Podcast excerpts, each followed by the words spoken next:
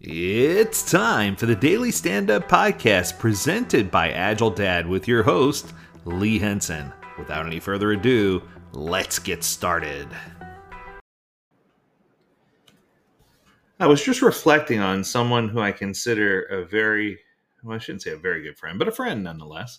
Uh, someone who I've been in contact with, a gentleman by the name of Richard Branson.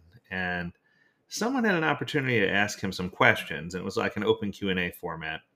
And one of the young ladies in the audience asked what was your first thought you had when you went to space? I thought to myself said that's an incredible question. What would you think when you're doing this what might be once in a lifetime opportunity right?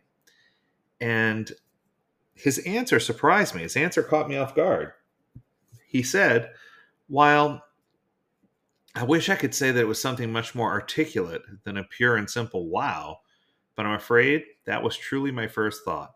Wow. I have been in so many situations where I don't want to call it a stupor of thought, but I've just been so taken in the moment that wow was the only thing I could feel. When you're rocketed into such a profound, tremendous, and celestial moment as this, everything else, words, thoughts, etc., are all stripped down to their simplest form. I have been in that ineffable place many times before where I have just been in a situation where words couldn't even describe how I felt. I just, I felt like any word would be inadequate. And I'm so grateful that I could have those wow moments and know that I had the support of uh, family, friends, loved ones when I was going through those moments. And sometimes those moments are very positive, other times not so much. But he reflected on his space flight. He said, Since my space flight, it's been delightful to watch others experience the same gravity defying, awe inspiring, and speech minimizing moment. Hearing the pilot say, release, release, release, as the spaceship drops from the mothership and then launches straight up into space takes my breath away each and every time. I couldn't imagine. Uh, Richard, if you're listening to this podcast, I would love, love, love to be on one of those flights. I think it'd be incredible. The unfortunate part is it's the price of a small home, and I don't know that I have that much funds available to do it. Virgin Galactic's third commercial spaceflight window opens on September 8th, and I cannot wait to see three of our future astronauts have their own wow moment so soon. I have vivid memories leading up to my wow moment. I remember the climb to our point of release went past in what felt like only a few seconds. Then suddenly, it was time for the one minute drop warning. After hearing the thrilling release, release, release call, I was swung back into my seat as we went from zero to 2,300 miles per hour. We were flying straight up like an arrow, and within eight seconds, we had broken a sound barrier. It was a magnificent feeling that seemed to go on and on for a very long time. The roar of the rocket drowning out the beat of my heart. Then the silence was suddenly all encompassing.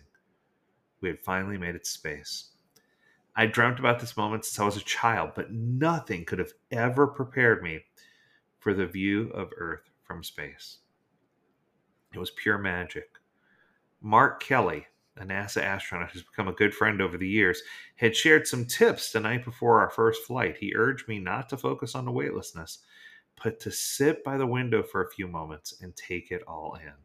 It was sage advice. I sat and stared at the planet we had risen skyward from, going from blue to black. I could see a thin line of the atmosphere. I could imagine my family back there waving up at me. The beauty of everything was simply overwhelming. The moment arrived to share my message from space. I stayed strapped in, staring back at the world through the enormous window by my seat, looking down to Earth and then back at the drawings my grandchildren gave me. And I said, For all you kids down there, I was once a child with a dream looking up at the stars. Now I'm an adult in a spaceship looking down on beautiful Earth. To our next generation of dreamers, if we can do this, just imagine what you could do. As I spoke, the spaceship was turning around upside down. Upon my final word, I unstrapped myself and floated freely into the cabin. This was my Peter Pan dream come true. I was flying. Felt like a small child, like a bird, impossibly free. It was extraordinary. It was just wow. While many of us may never have the opportunity to go to space, I thought I would dedicate this Friday's Agile Not So Agile episode of the Daily Stand Up Podcast to talking about dreams. This dream was a big dream, and Richard made it come true. And Richard, on so many occasions, has reached out and made the dreams of others come true, making him someone who I adore, someone who I admire, someone who I feel is an ambassador a mentor, a, a servant leader, and someone who I love at an incredibly deep level just because of the way he processes information and more importantly, moreover, the way he treats people.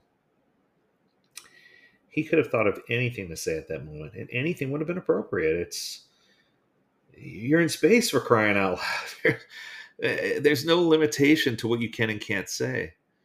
But the fact that he turned this into a moment to focus on children and to focus on their dreams and focus on helping people achieve the impossible, that's the difference between an entrepreneur who built an incredible kingdom and empire, but also gives back as much as he possibly can compared to others who build these incredible empires only to have self fulfillment. Richard, I applaud you. I applaud your ability to help make dreams come true. I applaud your ability to reach out to others. And I, I hope, I hope that one day I can have a level of success that, that I can be able to instill and help make people's dreams come true. Uh, although I try every day on a small scale to do the same thing, I hope that I can magnify what I'm trying to do and help others really recognize the power that comes from being able to to feel magic and to help others feel magic. And it reminds me of those timeless words from from the from the story Peter Pan. You can fly. You can fly. You can fly. That's going to do it for today. I hope that all of you accept my challenge and find a way to make someone's dream come true. Find a way to uplift someone when you do. It'll help you be a better person. And as always, I encourage you to stay healthy, stay well, and stay agile, my friends. Until next week, do take care.